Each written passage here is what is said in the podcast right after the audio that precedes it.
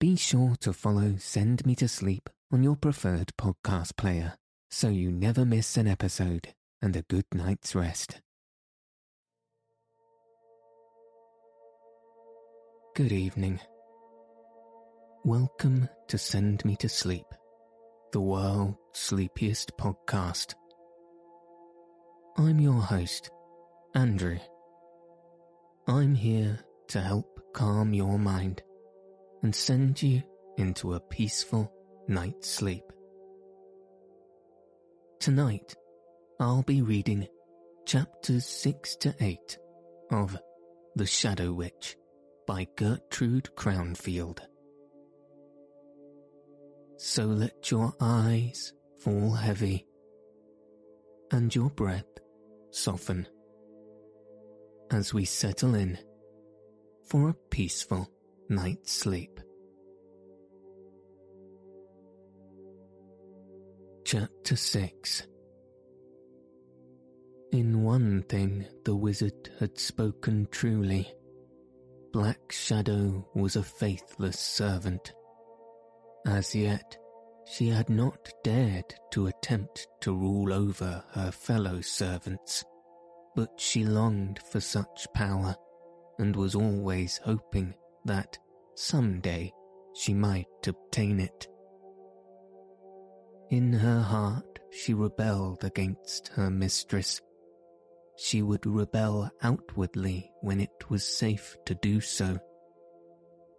After a long time had passed, and still the Shadow Witch had not returned, she began to believe that some evil had overtaken her and if she could have been certain of it, it would have pleased her well. Her companions, becoming alarmed at the prolonged absence of their mistress, had sought for her diligently in every part of her dominions, but at last they had been compelled to give up their search. They knew that Creeping Shadow also had departed, though upon what errand they could not guess. Now they waited in mournful silence beneath the overhanging trees of the garden, hoping that they soon might have tidings of them both. Leaving them there, Black Shadow walked apart, and as she walked, she pondered ceaselessly as to how soon she might venture to snatch at some part, at least, of the power she so greatly desired. Creeping Shadow, on her way homeward, drawing nigh to the garden, saw her dark figure stealing solitary among the dim alleys, her head bent upon her breast, as if in painful thought, but she could not see her face. She grieves for the absence of our dear mistress, said the faithful servant to herself. How rejoiced she will be to hear of her approaching deliverance. She called to her consolingly. Black Shadow, oh Black Shadow, I bring good news. Hearing the voice, Black Shadow raised her head. Her face, which till then had been free from grief or anxiety, suddenly changed to that of one who had sorrowed deeply and who for the first time hopes. Good news, she cried. Ah, if it comes from our mistress, tell it quickly. We have mourned her absence so bitterly and so long. With such eagerness did she speak. So sincere was the sound of her voice that creeping shadow did not suspect of her deceit, but made haste to tell her of her visit to the wizard's cave and of all that happened since that time. Black Shadow drank in every word and pretended to be overjoyed. What is this gift which the prince is to receive from the elf of the borderland? she asked, curiously, when Creeping Shadow ceased to speak. That was not told me, replied Creeping Shadow. My duty was but to lead him to the elf's door and leave him there. Her companion bit her lip with vexation because she was unable to discover the business that had taken Prince Ember to the elf. The knowledge would have meant much to her if she could have gained possession of it. She said nothing more about the matter, however, but asked many questions concerning the prince. And Creeping Shadow, suspecting no evil, told her all that she could without reserve. When Black Shadow saw that she had learned all that her companion could tell, she laid her hand upon her arm. Come, said she, we must tell the others. They, no less than ourselves, have grieved over the absence of our dearly loved mistress. Creeping Shadow was but too eager to do so, and they set out at once. They had gone but a little way when they came upon all the rest of the shadows, still sitting beneath the trees, talking sadly among themselves with hushed voices. When their fellow servants saw the two approaching, they sprang quickly to their feet and hurried towards them, hoping that at last tidings of the Shadow Witch had come. Creeping Shadow could not contain herself until they met, but called to them Rejoice, rejoice, for soon our mistress will return to us again. At this glad news, they all broke forth into joyful cries and rushed to her side with rapid and excited questions.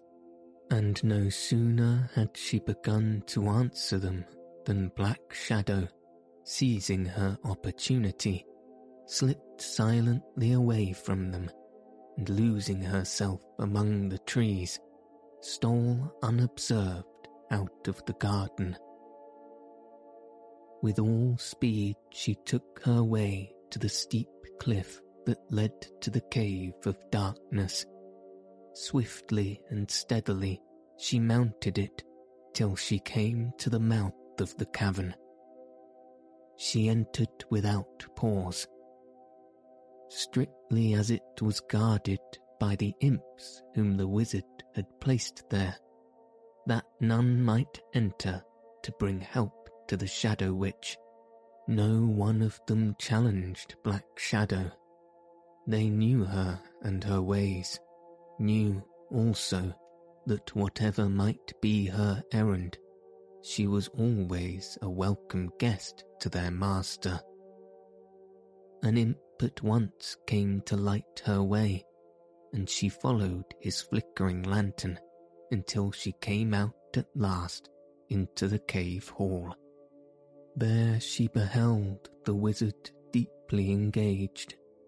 He sat in his huge armchair before a table, on which lay an ebony box filled with those wands with which he worked his darkest magic.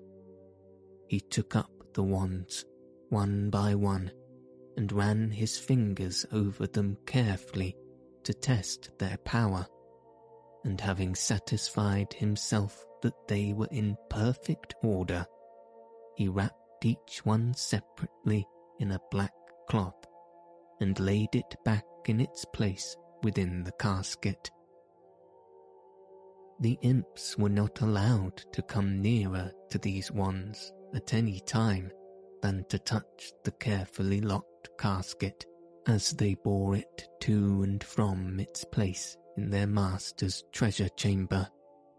But they watched the wizard from a distance with eyes that twinkled sharply with curiosity as he sat handling them openly in their presence. Black Shadow drew near to him, and the wizard, suddenly perceiving her, swept the remaining ones together abruptly and placed them in the casket at once. He snapped the lid of it and locked it with a small and twisted key, which he drew from his garments. This done, he gave his attention to his visitor. What is your errand, Black Shadow? he demanded, leaning back in his chair and composing himself to listen. I bring strange news, she replied, taking the seat before him to which he had waved her. Creeping Shadow has returned from the land of fire bringing word that a prince is on his way to deliver the Shadow Witch from your hands. A prince? exclaimed the wizard, starting forward in astonishment. Even so, answered Black Shadow. Tell me not that it is Prince Radiance, he cried vehemently for anguish seized him at the memory of the sword of flames. Nay, returned she, it is a stranger prince, Ember by name, who knows not this land, nor the dangers which lie in wait for him here. What weapons of defence he possesses, or what his magic, we cannot guess this only I can tell you. He is in the home of the elf of the borderland at this moment, there to obtain, perhaps, some gift or some instruction which will make him proof against us. Whether or not Creeping Shadow speaks falsely, she has declared to me that she knows nothing concerning his business with the elf. I have no fear of anyone so small and peaceable as the elf of the borderland, laughed the wizard contemptuously. It could not be in his power to bestow a gift of any worth. As for the prince, my servants shall redouble their vigilance at the cave mouth. He cannot pass them. Be not sure of that, Black Shadow warned him. Of the magic of these fairies of the fire we know nothing. If he possesses some enchantment by which he can pass your guards unseen, if he should find and liberate your sister and escape with her from the cave, what then? Shall one who has foiled you thus be allowed to return unmolested to his own land? For a short space the wizard sat plunged in thought, for he knew well that beyond the boundaries of his cave he had no power. But presently he spoke. I have friends who will prevent that, he declared confidently. Curling smoke awaits but the word to engage himself against any who come from the land of fire. The ash goblin needs no urging against my sister. Too often she has made sport of him until he has not known which way to turn for anger. And as to the wind in the chimney, merely to speak to him is to gain his consent to swoop down at once upon any adventurer into our lands.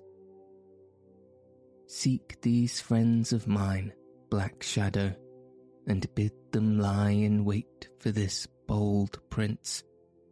Say to them that the wizard of the cave relies upon their aid. Black Shadow rose, well pleased. With all hope of liberty for the Shadow Witch destroyed, she saw her way to power. I will be your willing messenger, she said. She turned away, and followed by the piercing glances of the imps, she left the cave hall, and a little later again passed by the at the cave mouth and gave into the open country without. There she glanced about her, hoping to catch sight of those whom she sought. She did not look in vain, for almost immediately the giant, curling smoke, uncurled his tail from a deep chasm in the cliff close by and towered high above her, blocking the way. Whither do you go, Black Shadow? demanded he hauntingly. You cannot pass until you answer. I have no wish to pass, for it is yourself whom I seek, she returned. What is it that you desire? he asked ungraciously, for he was no friend to the Shadow Witch and made naught of her servants. I bring a message from the wizard of the cave, she replied. He desires your assistance. Because of an ill turn that she served him, he holds his sister prisoner, and Creeping Shadow, knowing that it would be in vain to ask any of the powerful ones in her own land to rescue her, journeyed to the land of fire to ask aid of Prince Radiance at the very mention of Prince Radiance, whom he hated. Curling Smoke twisted himself about in a violent rage. Let him not dare to return here, lest I make short work of him, he shouted hoarsely. Let him not flatter himself that he can escape me this time as he did before. It is not Prince Radiance who comes, but another, that one, so Creeping Shadow tells me, who alone is fated to set the Shadow Witch free. Prince Ember is his name, and even now he is close by, in the house of the elf of the borderland, there to receive from him, doubtless, something which will aid him to deliver my mistress and make him proof against any who assail him or who may seek to prevent his success. Curling Smoke laughed loud and disdainfully. What has the elf to give that could avail against me and my magic? he exclaimed. You amuse me, Black Shadow. Go to that weakling, the Ash Goblin, with such tales, if you will, but do not bring them to curling smoke. I repeat only what has been told me, returned Black Shadow. Whether or not it is true, I know not. I have come to you for one thing only to obtain a promise for the wizard that you will engage yourself against this prince wherever you may encounter him. Again, curling smoke laughed, and his huge shape swayed boastfully from side to side. You have little need to doubt my answer he replied. Do I not hate these strangers from the land of fire with all my heart? Am I not only too eager for an excuse to do them harm. Return, then, to the wizard, and say to him that he have need no fear that this prince will escape me. Say to him that curling smoke, greatest of all magicians, promises that it shall not be. This said, curling smoke settled again into a cleft from whence he could watch the entire plain of ash. No one could approach him from thence without being seen by him. Black Shadow, assured of the vigilance of this powerful ally, departed at once to seek the ash goblin, whose low, mean hovel stood at some distance away among the ash mounds of the plain. So despised is the ash goblin that few ever seek his door, and when he heard upon it the sharp knock of black shadow, he started with surprise. He crept across the dingy floor and put his bulging eye to the keyhole to peer through and discover who stood without. His astonishment at seeing Black Shadow was great, for never had she sought him out before. But he knew that he had no reason to fear her, so he opened to her at once.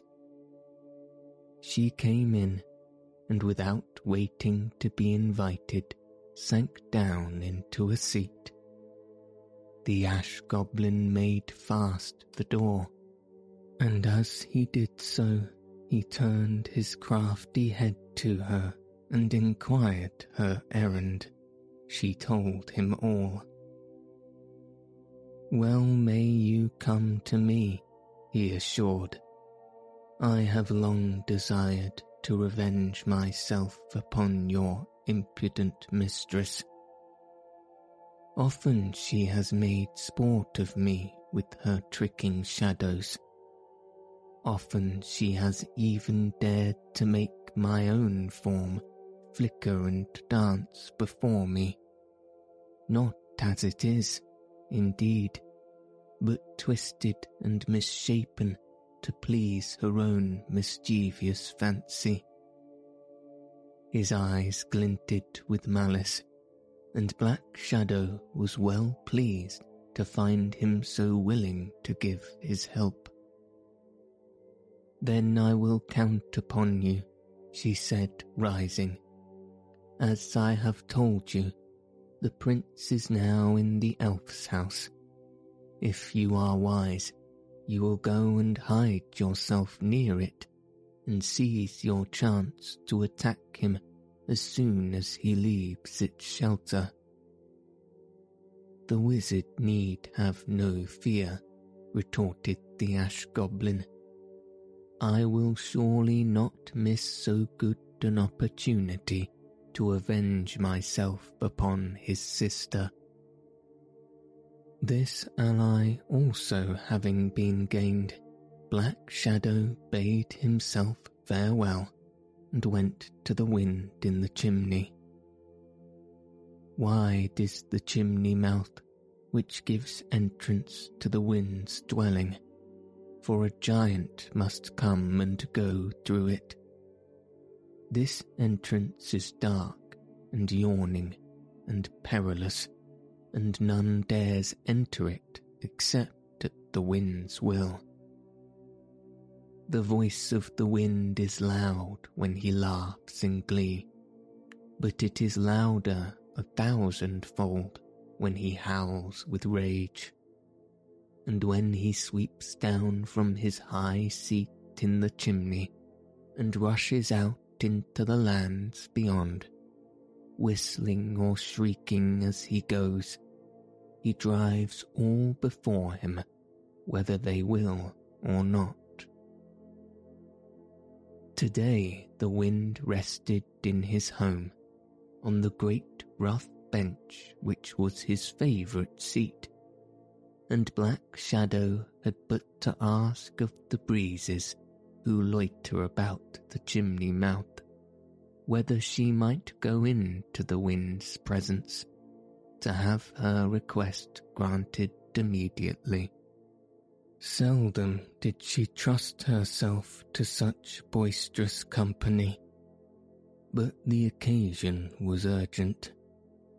So she entered, though not without some uneasiness, and went on and up the rough, uneven way, till she reached the huge cranny in the chimney where the wind sat, humming a whining song to himself as he lounged against the chimney wall.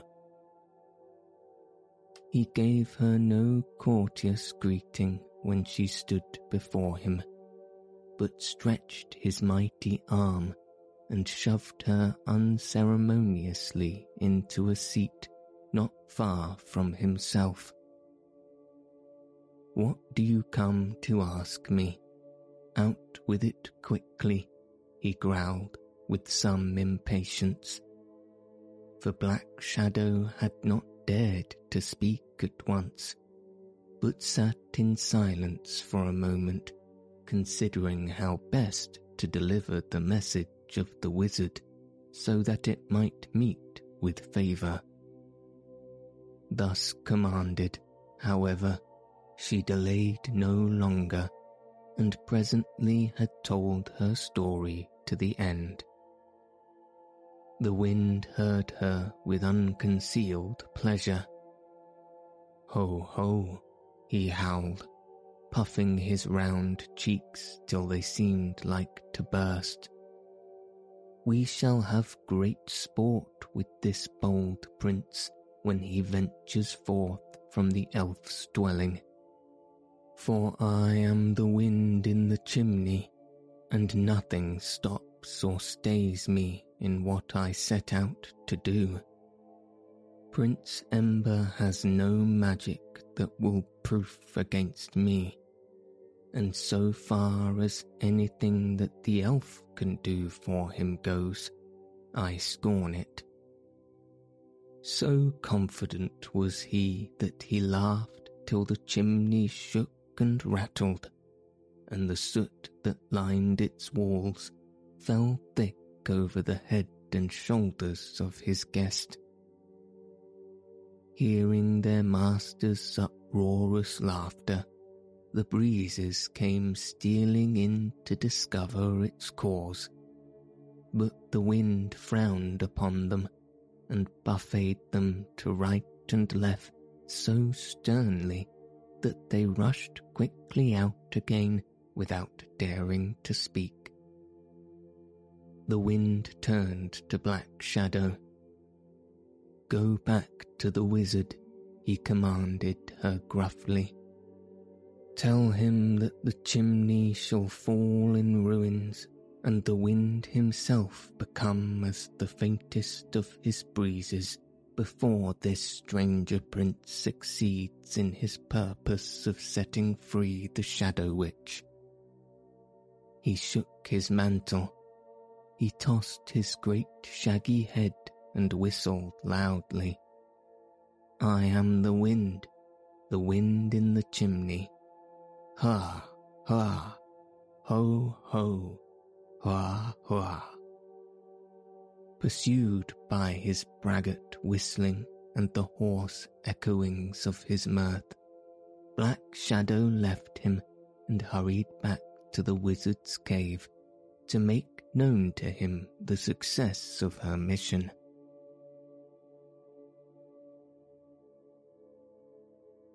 Chapter 7 when Prince Ember said farewell to Creeping Shadow and stepped into the elf's house, he found himself in a curious room whose walls were grey with ash, whose floor was covered so thick with it that his feet sank into it and made no sound.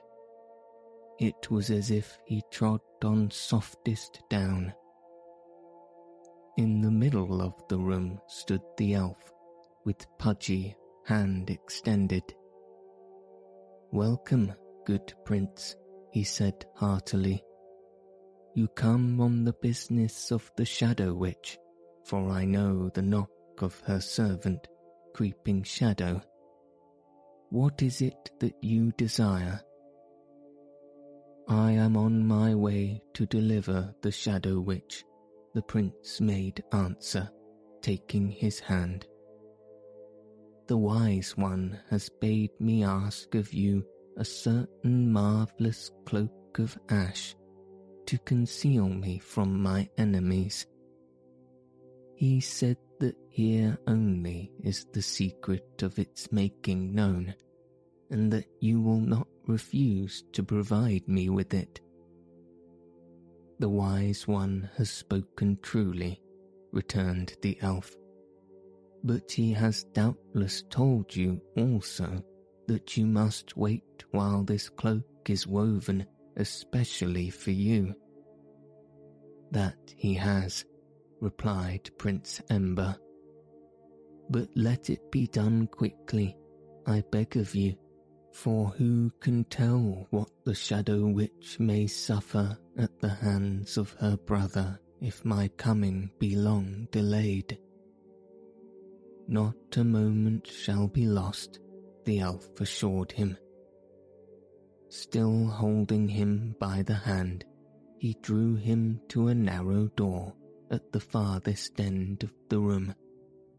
He opened it and revealed beyond it the prince saw a vast chamber filled with elves hurrying silently to and fro on tasks strange to him. The moment their master entered with Prince Ember, every elf stood still, ready to hear and obey whatever command might be given to them. Where is the weaver of the cloak? inquired the elf. There is work for him to do. Instantly, a very ancient elf separated himself from his companions and came to stand before the elf of the borderland. I am ready, master, he said. The cloak is to be for this prince, the elf told him. Use your best silk in the weaving, so that it may be potent against his enemies, for much depends on it. It will not fail him, master, responded the weaver confidently. His keen old eyes swept the prince from head to foot. He needed to take no other measure. Then, when he turned to a dim loom beside the wall, and standing before it, he began to spread the fairy warp under the watchful eye of the elf. As he did so, the elves came hurrying noiselessly with the magic ash which was to fill it. Deftly the weaver began to weave, crooning the mystic weaving song meanwhile, so that the magic of its words might sink into every part of the cloak and make its power certain. He feared not to weave it under the eyes of him who should receive it, for he knew well that he who wears the cloak may see it woven and hear the song but no sooner has the cloak fallen upon his shoulders than he forgets what his eyes had beheld and his ears had heard. Thus the secret of the ancient weaver remains with the elves of the borderland. Steadily the cloak of ash grew under the skilful hands of the weaver Steadily the prince watched the shuttle come and go. Never once did the ancient weaver rest. Never once did he cease to sing his mystic song. Nor did the elves pause as they came and went, bringing the magic ash for the cloak's fashion. At last the moment came when the weaver's shuttle stopped, the song ceased, and the elves stood still. The elf turned to the prince. The cloak is finished, he said. He bent down and lifted it soft and silvery from the loom, and Prince Ember stretched eager hands to receive it. Give heed to my words, the elf admonished him as he delivered it to him. In the cave of darkness only will you be endangered by the spells of the wizard himself. There only he has power and he never leaves its shelter and the weapons of enchantment which it contains. But in the lands without, he has powerful and evil friends who will not be slow to help him against his enemies if he desires it. From all but one of these, the cloak will conceal you. The elf paused for a moment and then went on more earnestly. Though your foes will not behold you, yet you must be on your guard against them, for who can say what traps they may have set for you, what snares may await you.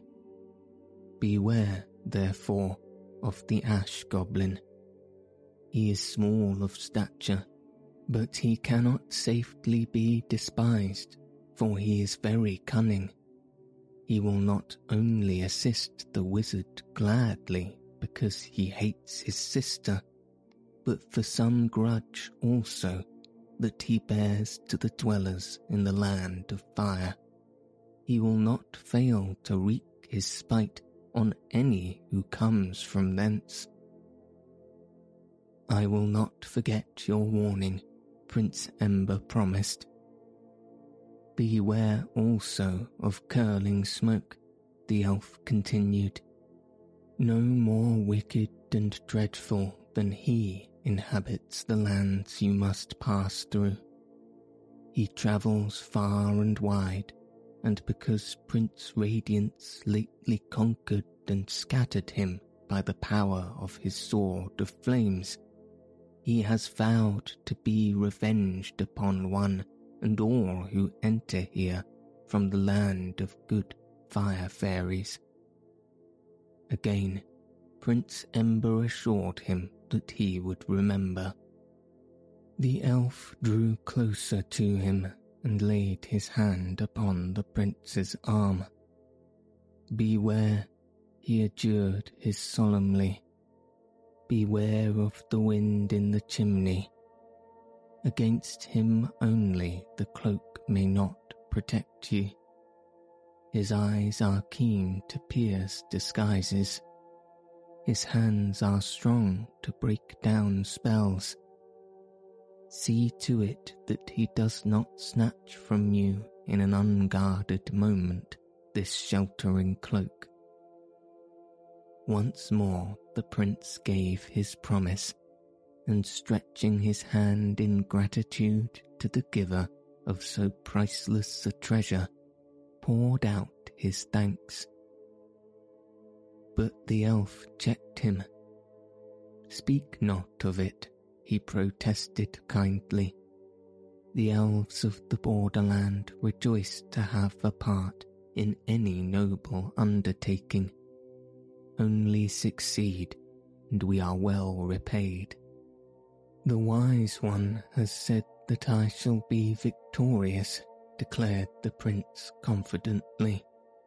And when my task is done, and the Shadow Witch has returned in her freedom to her own land, I shall preserve as my chief treasure this marvellous cloak which you have been at such pains to weave for me.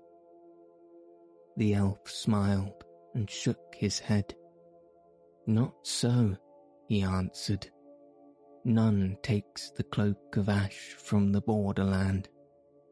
Then I will return it safe to your hands, the prince assured him. There will be no need, replied the elf, for the cloak perishes when its work is done. With these words he led him from the dim room where the marvel had been wrought, and brought him to the outer threshold of his house. There the prince bade him farewell. Good fortune go with you, responded the friendly elf in a cautious undertone. Put on the cloak now and go forth. In obedience to his words, Prince Ember threw the cloak about him and fastened it securely. As its soft and delicate folds enveloped him, the cloak became invisible at the same time that the prince himself became fully concealed by it. He lifted the latch and opened the door and passed silently out into the borderlands.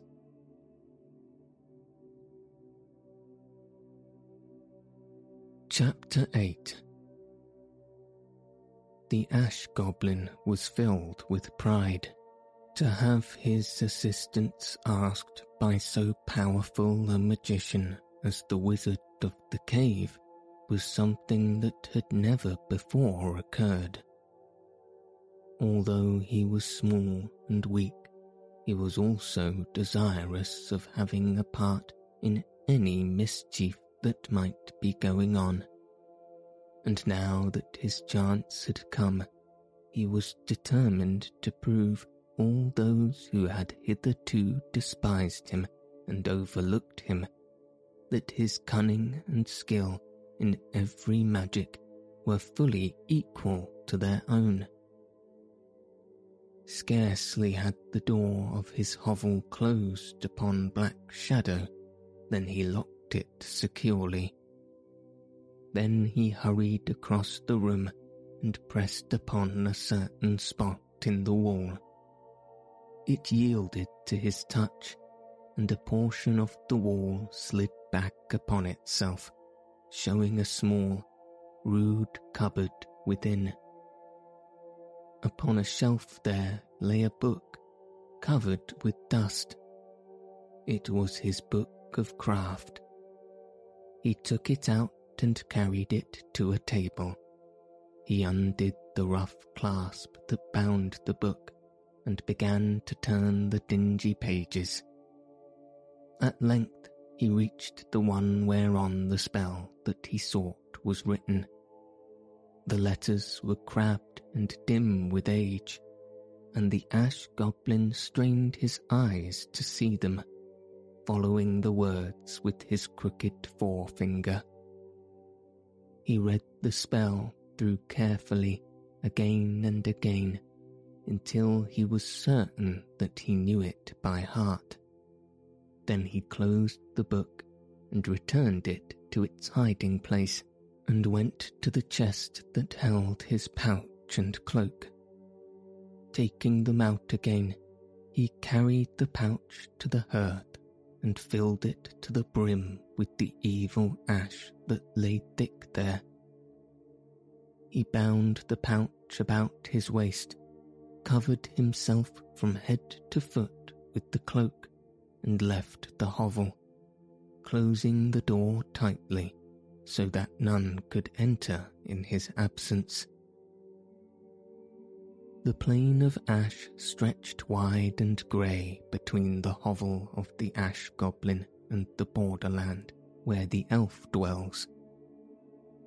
In the borderland itself, no evil fairy can practice his craft, but the ash goblin knew a spot where the plain meets the borderland which all must cross in passing the elf's house to the wizard's cave, or from the cave to the land of shadows.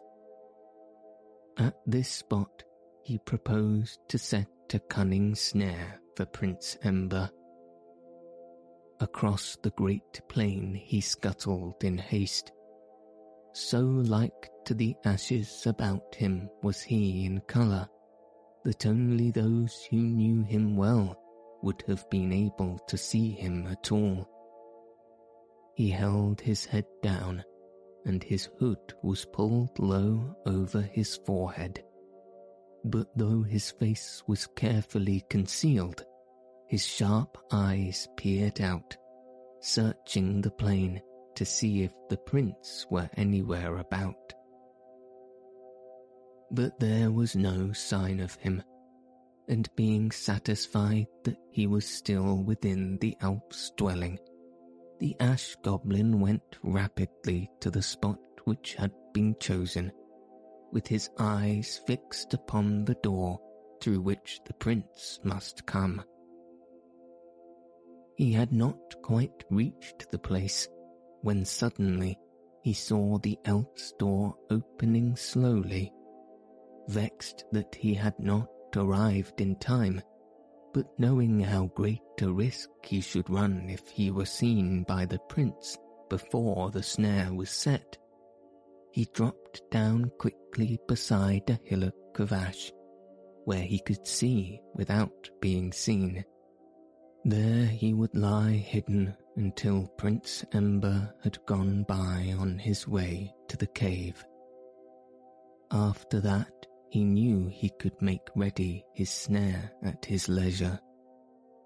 Sure in his heart that if the prince was so fortunate as to escape the wizard, he could not fail to be entrapped by the snare when, as he must on his homeward journey, pass that way again.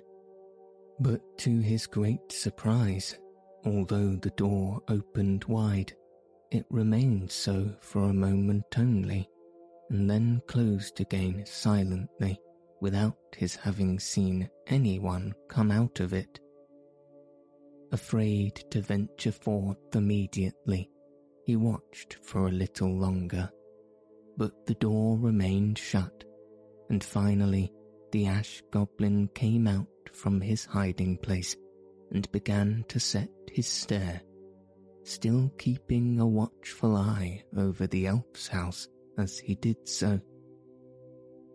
As a matter of fact, however, when the elf's door had stood open, Prince Ember had passed out of it and, concealed by the cloak of ash, had proceeded on his way to the wizard's cave. The ash goblin, on his own part, had been so well hidden by the mound of ash where he had crouched down that the prince had passed close by him without having perceived him. So while the ash goblin worked busily upon his snare, Prince Ember traversed the plain of ash, keeping always in view that black cliff towards which Creeping Shadow had pointed before she left him. Even from a distance it looked forbidding, yet the bold spirit of the prince did not quail at the thought of the unknown dangers that await him there. Straight forward he went over the long stretches of ash, past high mounds and low grey hillocks and through shallow vales.